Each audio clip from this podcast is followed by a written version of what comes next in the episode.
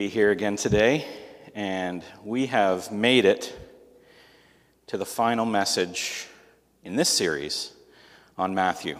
I have on my sheet here Matthew 51. There are not 51 chapters in Matthew, but this is the 51st message I've preached on Matthew. And so we started, not last fall, the fall before last fall. We started two Septembers ago on this Matthew series, and it hasn't been continuous. We've taken some breaks. Uh, but we have spent a rich time, almost an entire week or entire year worth of weeks in the book of Matthew. And uh, it has been amazing to just consider the kingdom that Matthew is putting on display. That the king has come into his kingdom and that it is an eternal kingdom. And uh, today we finish uh, with the Great Commission, or the mission that Jesus gives every disciple of his. Um, the gospel, gospel means good news, and if the, if the good news that the Bible teaches or that Matthew teaches is only that Jesus is king and has received his kingdom, which we've heard over and over and over again in Matthew. Jesus is the king, and he has now received his kingdom. If, if that's the only thing that the gospel is, then the gospel of Matthew would end in chapter 28, verse 9, right after the resurrection.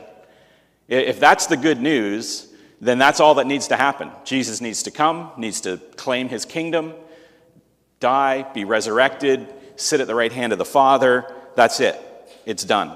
And of course, the gospel is, of course, first that Jesus is king and that he has received his kingdom. But the good news for us is that the gospel is not only that. The gospel is not really good news until the king who has received his kingdom has made a way for us to be citizens in his kingdom. So the gospel is good news not only because Jesus is king, but is good news because his kingdom is available and intended for Jews and Gentiles, for all people, for all tribes, and for all nations. And so Matthew's gospel does not end in verse 9 of chapter 28, but instead it goes on and with final words from Jesus to his 11 remaining disciples, to the first citizens, so to speak, of the new kingdom under the new covenant. And the final words of Jesus in the gospel are a command that's commonly called the Great Commission. It's in these final words that Jesus defines the mission and the purpose of the church for the age to come. And it has been our Great Commission as a church for the 2,000 years since. And so Matthew recounts here for us how Jesus told his disciples to take this good news, take this gospel to all people, to the ends of the earth. And that has been the story of the church all through history, right up to today. We are believers today. You're a believer, I'm a believer. We have a church in Haliburton, Ontario, Canada today because the disciples of Jesus for the last 2,000 years have been faithful to this mission. If the followers of Jesus were not faithful to his final words here, then it would have ended with his lifetime. It would have ended within the lifetime of the disciples. But because they were faithful to this mission, and every disciple and church since has been faithful to this mission, we exist as believers and we exist as a church. And so, there, if there's going to be a faithful Christian testimony in the future, then we have to be faithful to this mission. There is no faithful historical church that can ignore this great commission. In fact, not have these words at the center of its very practice. And so we have to understand this task, this great commission as it's called, and how it applies to us. And so we find it in Matthew 28, verses 16 to 20, and we'll just pause and pray as we consider these words. Father God, we open up your scripture now. We open up the words that you have given us by your Holy Spirit, the very words that are spoken by your Son, Jesus. And so I pray that our hearts would be open, our minds would be open, that our lives would be open to the transformation that it's meant to bring. And Father, help us to be faithful as a church, faithful as individual disciples, as we follow this great commission and the commandments that are bound up in it. We pray this in Jesus' name. Amen. So, Matthew 28, verses 16 to 20 says, Now the eleven disciples went to Galilee, to the mountain to which Jesus had directed them. And when they saw him, they worshipped him, but some doubted. And Jesus came and said to them, All authority in heaven and on earth has been given to me. Go therefore and make disciples of all nations, baptizing them in the name of the Father and the Son and the Holy Spirit, teaching them to observe all that I have commanded you. And behold, I am with you always to the end of the age.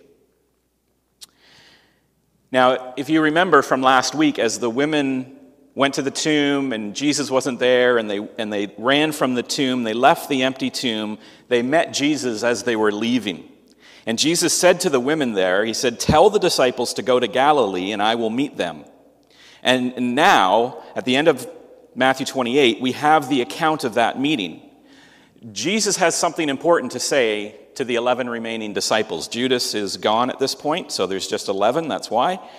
And he has something important to say. It's the heart of his message being instructions to the disciples.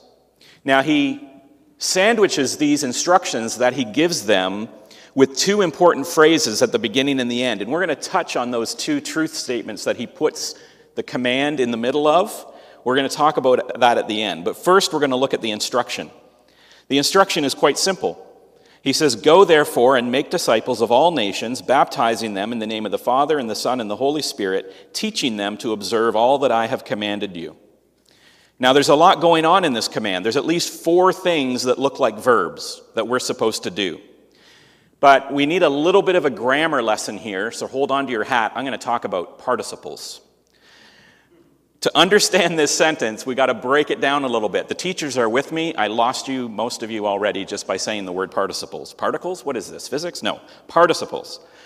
And at first glance, you might think that the verb here, main verb, is go in this sentence. Go, therefore, and make disciples. So the main verb is go. But in fact, the main action phrase of the sentence, the verb, is make disciples. Now, what happens in language is that we modify other verbs to become participles, which we use to describe the main verb. And in English, they usually end in ing, ing. And so the three participles here that describe the action of the making of disciples are go, or going, baptizing, and teaching. So, make disciples is the command, that's the action. The way in which Jesus modifies the verb of making disciples is going, baptizing, and teaching. And as usual, Jesus has packed a lot of meaning into very few words. And those three participles, when we unpack them into the context of disciple making, they essentially describe the only way the church is going to be faithful to the commission that it has been given. This is the way you make disciples faithfully, the way Jesus would have us make disciples.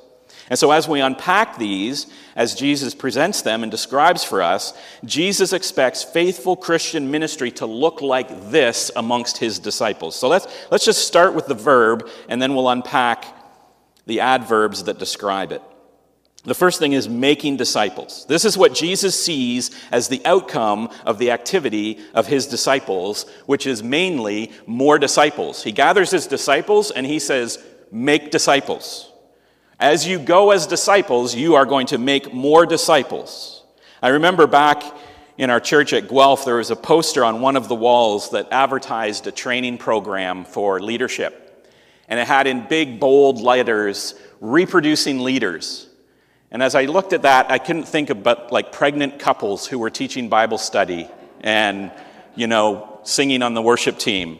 And we have a lot of reproducing leaders in our church right now.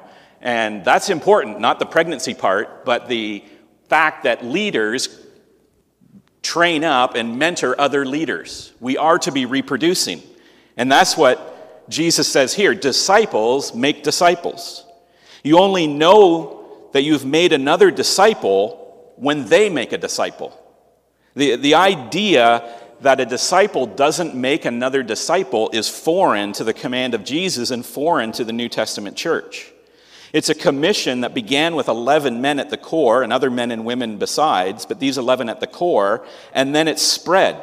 There were 3,000 new disciples that first message in Jerusalem, that first day, 3,000 more, and then 10,000, and then 100,000, and then millions, and now there are billions of disciples over the course of 2,000 years. So Jesus gives this command to his disciples to make disciples, and they are faithful to it, and we have now billions of Christians and disciples over the course of two eons. Now, we could go into a lot of detail of how to describe a disciple, but let's just say that Jesus has been describing that for the most part for the last 27 chapters of Matthew, and you can go listen to those 50 sermons on that. But a disciple is a citizen of the kingdom. A disciple is a follower of Jesus. A disciple has laid down their sword of rebellion. They've confessed their sin. They've admitted their need. They've trusted in the Son of God, and they've set their life to worship and follow him and to treasure Jesus above all things. That's a disciple.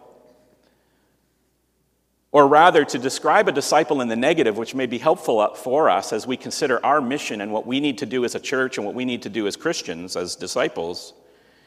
We can describe them in the negative. A disciple is not someone who has simply prayed a certain prayer at some point in their life. They are not someone who just signed a card at a rally or joined a church or signed up to serve in ministry. We can get lots of people to do those types of activities and never make a true disciple of Christ. They may never really become disciples, even though they do those types of things. As Jesus describes their disciple making here, he says there are First of all, the main thing is that disciples make other disciples, and you know you've made a disciple when your disciple makes another one. And then he says there are three distinct characteristics of disciple making and the disciples that disciple making makes. And those three distinct characteristics are the going and the baptizing and the teaching. So, how are disciples going to make disciples faithfully? The way that Jesus would have us make them. The first thing he says is go and the going is linked to all nations. The going that Jesus considers characteristic of true disciples is cross cultural, cross tribal, cross border, global going. It's what we might call a missional going. There is no commission from Jesus that says, stay, keep the gospel to yourself, and learn nothing. That's not what Jesus says. The commission of discipleship is go, cross borders, cross languages, cross cultures with this message. And that has implications for what we see in the normal historical church, doesn't it? We have a missions team here at Lakeside who sits down multiple times a year and figures out how to distribute tens of thousands of our missions dollars because as a church, we feel that to be faithful to this great commission, we have to sponsor and support going to the nations the way Jesus has described here. There's a reason that healthy, faithful, historical Christian churches have always had a heart for missions because Jesus says, Go to the nations. If you are disciples, you will be going. And so, as a larger church body, the command to go implies that there are people willing to go. We've sent some out from this church family. It also implies that there are people who are sending those who go.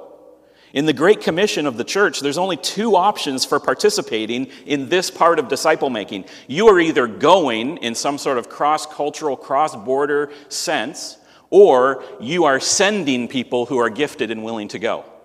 There is no participation in disciple making in the Great Commission that says, I'm not going to support missions. I'm not going to support cross cultural gospel sharing, and I'm not going to do it myself. If you are a Christian and you are not enthusiastic about cross cultural and cross border missions, then you are not honoring the Great Commission that God has given his disciples and his church. There's no room in the mission of the church for people who say, I don't want to go and I don't want to support those who do. That's just not an option. And this aspect of the disciple making mission is why every healthy church and church movement involves going. It involves missionaries and it involves missional ministries. Now, the participle applies to us personally as well, even if we don't go to an unreached people group, even if we don't jump on a plane and fly to some distant continent to reach people.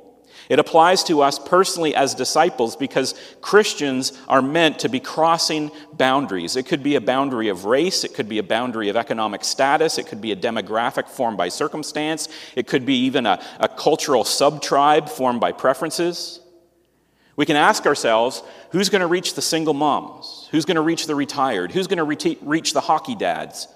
Who's going to reach the poor? Who's going to reach the rich? Who's going to reach the middle class? Who's going to reach the widowed and the grieving? Who's going to reach the gun nuts or the gaming geeks? right? Every culture has its set of subtribes, and as Christians, we are committed by the Great Commission to cross those borders. We don't huddle in our own little subculture and say, we're comfortable where we are, and we're not going to offer the gospel and the good news and the hope that we have to anyone else.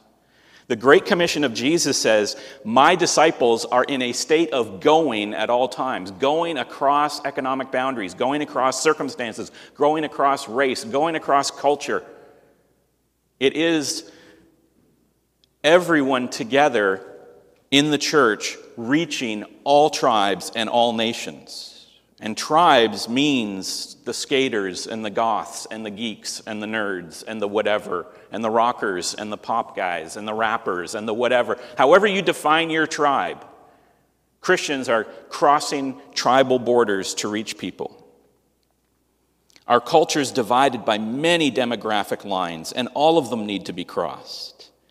And so, to be a true disciple, we must always be going with the gospel and going with the purpose of making more disciples. There are no disciples that don't go, or rather, there are only disobedient disciples who don't go. And so, as a disciple, no longer one of the 11, but as a disciple of one of the 2 billion or 3 billion, God has placed you at a certain time and a certain place wherever you live, not by accident. You don't get to say, Well, I'm not one of Jesus' disciples. He didn't give this command to me. You don't get to say, Well, I'm not Paul or Timothy, you know, or Barnabas or one of the early church missionaries or, you know, apostles. So, this isn't my mission. If you're a disciple, then you're going. Every disciple goes. There's a church mission to go, and there's a personal discipleship mission to go into whatever tribe God puts you nearby. The second adverb is baptizing. And the, the second thing that describes disciple making and the disciples and how they're made. And you may be wondering where I'm getting all this gospel focus as far as going with the gospel into these tribes and where the gospel fits into the Great Commission, because Jesus doesn't seem to say it explicitly. But it's right here when he says baptizing. Because as soon as Jesus says baptizing, he suddenly restricts the kinds of disciples that we're making and how we're making them. These are disciples that are baptized, specifically baptized, he says, in the name of the Father, the Son, and the Holy Spirit. And that implies a great deal. It implies that disciples make disciples of the one true God, the Trinitarian God, the three in one God that's unique among all other gods. True disciple making is making disciples of God of the Bible. And maybe that seems obvious, but it isn't always.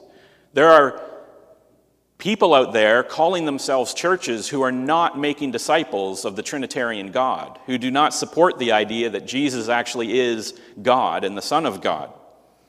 There are people out there that are making disciples that are not necessarily true to the gospel, but when Jesus says that you make disciples by baptizing, baptizing carries up, bundled up in it, a picture of the true gospel. It carries the implicit understanding of the faithful biblical historical gospel in our relationship with God. You can only baptize rightly when you understand the death and resurrection of Jesus as laid out for us in the gospels. The action of baptizing carries with it all of the reality of the good news of the identity of Jesus and the accomplishment of Jesus that we must die to our old flesh, and that we are crucified with Christ, that we are raised to a new creation, and that as Christ was raised, so we will be raised with him, not by our works, but because of the mercy of God and the finished work of Jesus on the cross. All of that is bound up in baptism and symbolized in the going down into the water and coming up again. You can't baptize faithfully without carrying the gospel along in it. And as disciples, we baptize and we are baptized. The idea of an unbaptized Christian is virtually non existent in the Bible except as a temporary anomaly. There just didn't exist any population of unbaptized Christians in the early church. If you trusted in Jesus, then you were baptized. That's how you expressed your understanding of the gospel and attach yourself to the family of God. It's how you identified with Christ and how you identified with his brothers and sisters, which is another implication of our disciple making. When Jesus says that we go baptizing, it implies that this great commission and this disciple making takes place in community. Our faith and our mission is a community project. Yes, you have a personal relationship with Jesus, but that relationship with Jesus makes you part of a family. You can't just love Jesus and hate his brothers and sisters, or you can't love Jesus and hate his bride, the church. So, our disciple making through baptism is a gospel informed and a gospel saturated and there's a baptism pun in there somewhere, disciple making that results in kingdom community that sets us apart from the world. And so when Jesus says that we make disciples by baptizing, he says it has to be a gospel centric disciple making, because you can't baptize without understanding the gospel. And it has to be done in community because baptizing baptizes you into the community of faith. It baptizes you into the church, the same way that circumcision brought people into the nation of Israel. And then there's a third implication of baptism. As we identify with Christ and identify with his church family, we de identify with the world. Our disciple making is moving people from one identity to another, from one kingdom to another. We are dead to the old and alive in the new. And so, if we try to say that we are a disciple of Jesus Christ, or we try to say that we've made disciples of Jesus Christ, but our lives and the lives of our disciples that are around us act day by day, week by week, year by year, as though we identify with the world and nobody can tell us any different from the world, then we've not made any disciples. Our disciple making moves us from one kingdom to another so that we fully identify with Christ and his church and we de identify with the world. So, the adverb, the command of baptizing as we make disciples, is not optional, and it's why baptizing has always been central to a faithful historical Christian church tradition. A church that makes disciples without baptizing them is missing the mark. And there's more we could unpack from baptizing in the nature of the church, but that's enough for now. Our disciple making must be rooted in the gospel, drawing people into identity with Christ and community with Christ, and removing them out of the old kingdom of the world and the flesh. Now, finally, Jesus says, as you are making disciples, he says, you're going and you're baptizing, and all the things that those imply, which we've just touched on a little bit. He says, you're also teaching. And this adverb carries with it implications for us as we make disciples as well, and for the faithful historical church. Jesus says, As we make disciples, we are teaching all that I have commanded. So that means there is no disciple making that doesn't involve a process of ongoing discipleship. There's no faithful disciple making that gets people to put their hope in Jesus and then just sort of leaves them there. They signed a card, they prayed a prayer, they accepted Christ, on to the next one. Just leave them to sort of grope forward on their own or learn or not learn, whatever it is, as they go. Jesus says, No, if you're making disciples, the way you faithfully make disciples is you do go, you do present the gospel, you do baptize them into the hope of the gospel and the new identity in Christ, and then you teach them. You teach them all that I have commanded you. And to teach all means that we don't get to cherry pick the parts of Jesus or the scriptures that we like and leave out the bits we don't like. That's why here at Lakeside, we will sometimes do topical series, but most often, like we have been in Matthew, we preach through entire books of the Bible. Because that means we can't just cherry pick the verses that we like and skip over the ones that we don't. It also implies that we teach the whole counsel of Scripture, every verse, not just the easy ones. And then he says, teaching all that I have commanded also implies that there is training and that there is leadership and there is accountability. No church can teach all of the scriptures faithfully unless we have leaders able to teach and other leaders and people able to assess the teaching and hold the teachers accountable. It implies that there are training of teachers, and all of these things are bound up in proper disciple making. And so when you naturally look at a faithful historical Christian church, you find leadership and accountability and training at the heart of it because you can't be faithful to this great commission without of it. And it means that you will find teaching at the heart of every church. Every early church appointed elders as those able to teach, 1 Timothy 3 2 says. And Jesus gave the church gifts of preaching and teaching to equip the saints, Ephesians 4 11 says. We can't be faithful to the Great Commission unless we have teaching and training. It can't all be going and it can't all be teaching. It has to be going and teaching and baptizing as we go. And Jesus says more about this teaching. Specifically, he says, teaching them to observe all that I have commanded. And so, this adverb here that describes disciple making implies obedience. So, disciples that are the result of proper, faithful disciple making are obedient to the words of Jesus. We're not just learning things for the sake of learning things, Jesus says. He doesn't just say, Go and teach all that I commanded. He says, Teach them to observe all that I have commanded. And so, in our disciple making, there is this faithfulness of obedience. This is not an academic exercise that we do here on Sunday morning or in your small groups or in Bible study. It's not just for your edification, it is for obedience. Faithful churches are filled with disciples that are obedient to the commands of Jesus, not just knowledgeable about them, but obedient to them. If you are making disciples that know the Word of God very, very well, but those disciples are not obedient to the Word of God, then you are not accomplishing the Great Commission that Jesus has set out. And there's more implications of teaching adverb as well, but that's probably enough. So you can see here that in this command that Jesus has given, he said, Go and make, he said, make disciples. Make disciples. That's the command. Disciples will make more disciples. But by going and by baptizing and by teaching, Jesus has drawn boundaries around that disciple making process. He said, This is how you're going to do it. And this is why faithful disciples and why faithful churches look the way they do. Faithful churches are always going. Faithful churches are always baptizing. Faithful churches are always teaching, because that is how we accomplish the Great Commission.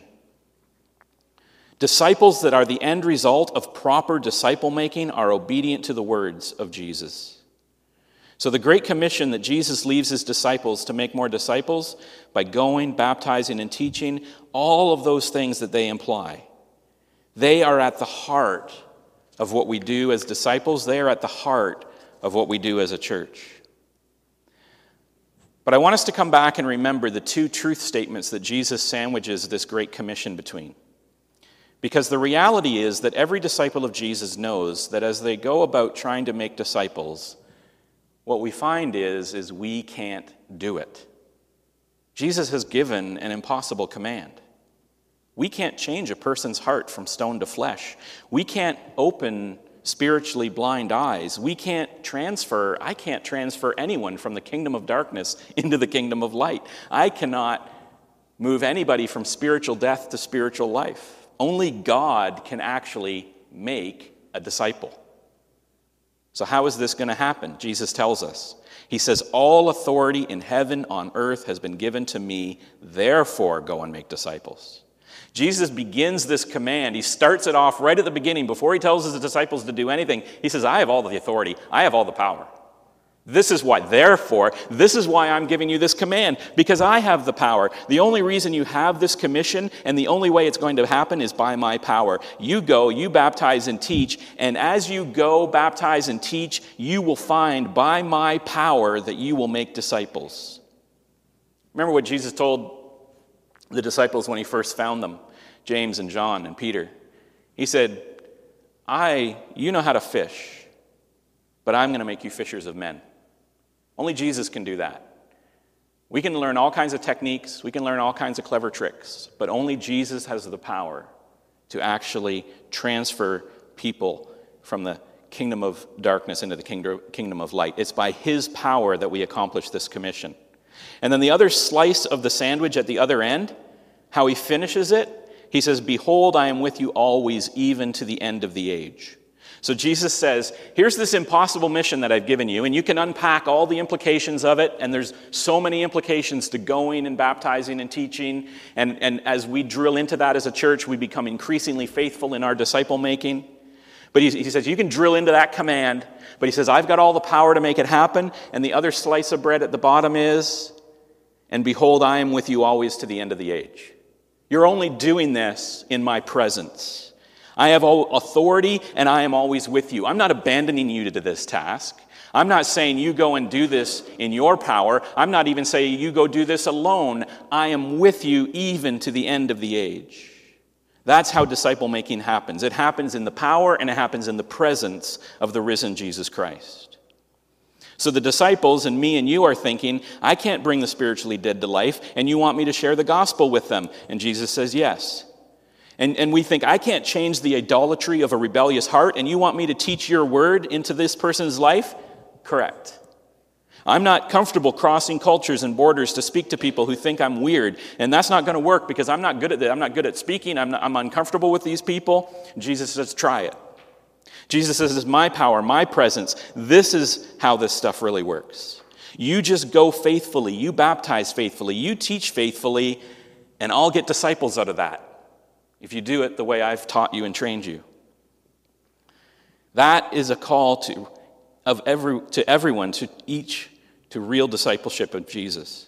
And it's a call that shapes our whole church. It's why we do missions. It's why we do ministry. It's why we rehearse and repeat and display the gospel in baptism and the message of baptism. It's why the message of the cross every week comes to the forefront. It's why we teach the scriptures and exhort obedience, because this is the last command of Jesus Christ in the gospels. The gospel is fantastic news because the king has come and the king has received his kingdom. Matthew tells us that over and over again. But that is only good news to us because that gospel is available to the ends of the earth. It's available to all nations. Because that news is for all people to receive new life and to grow into full maturity in the knowledge of Jesus Christ. And so, with these final commands, with this final great commission, Jesus says, You have the good news. Now go and baptize and teach, and I have the power and I have the presence, and it will happen. Just like he told Peter, on this rock I'll build my church. And so we have our mission, we have our purpose. Every disciple, every church has this purpose and mission, and we express it in many different ways. There's missionaries that cross many different borders. There's missional living that crosses many different cultures. There's ways of expressing things many different ways. But all of them, if they're faithful to what Jesus commanded, come back to this making disciples who make disciples. Let's pray. Father God, we thank you for your word. We thank you for this time that we spent in Matthew. Pray even now as we close that our hearts would be considering how we apply ourselves to this, both in the church and in our own lives. How do we go? How do we share the gospel? How do we baptize? How do we teach? How do we encourage? How do we disciple others, spur them on, so that we are faithful to this one purpose and one great commission to see the gospel go forth? We pray this in Christ's name. Amen.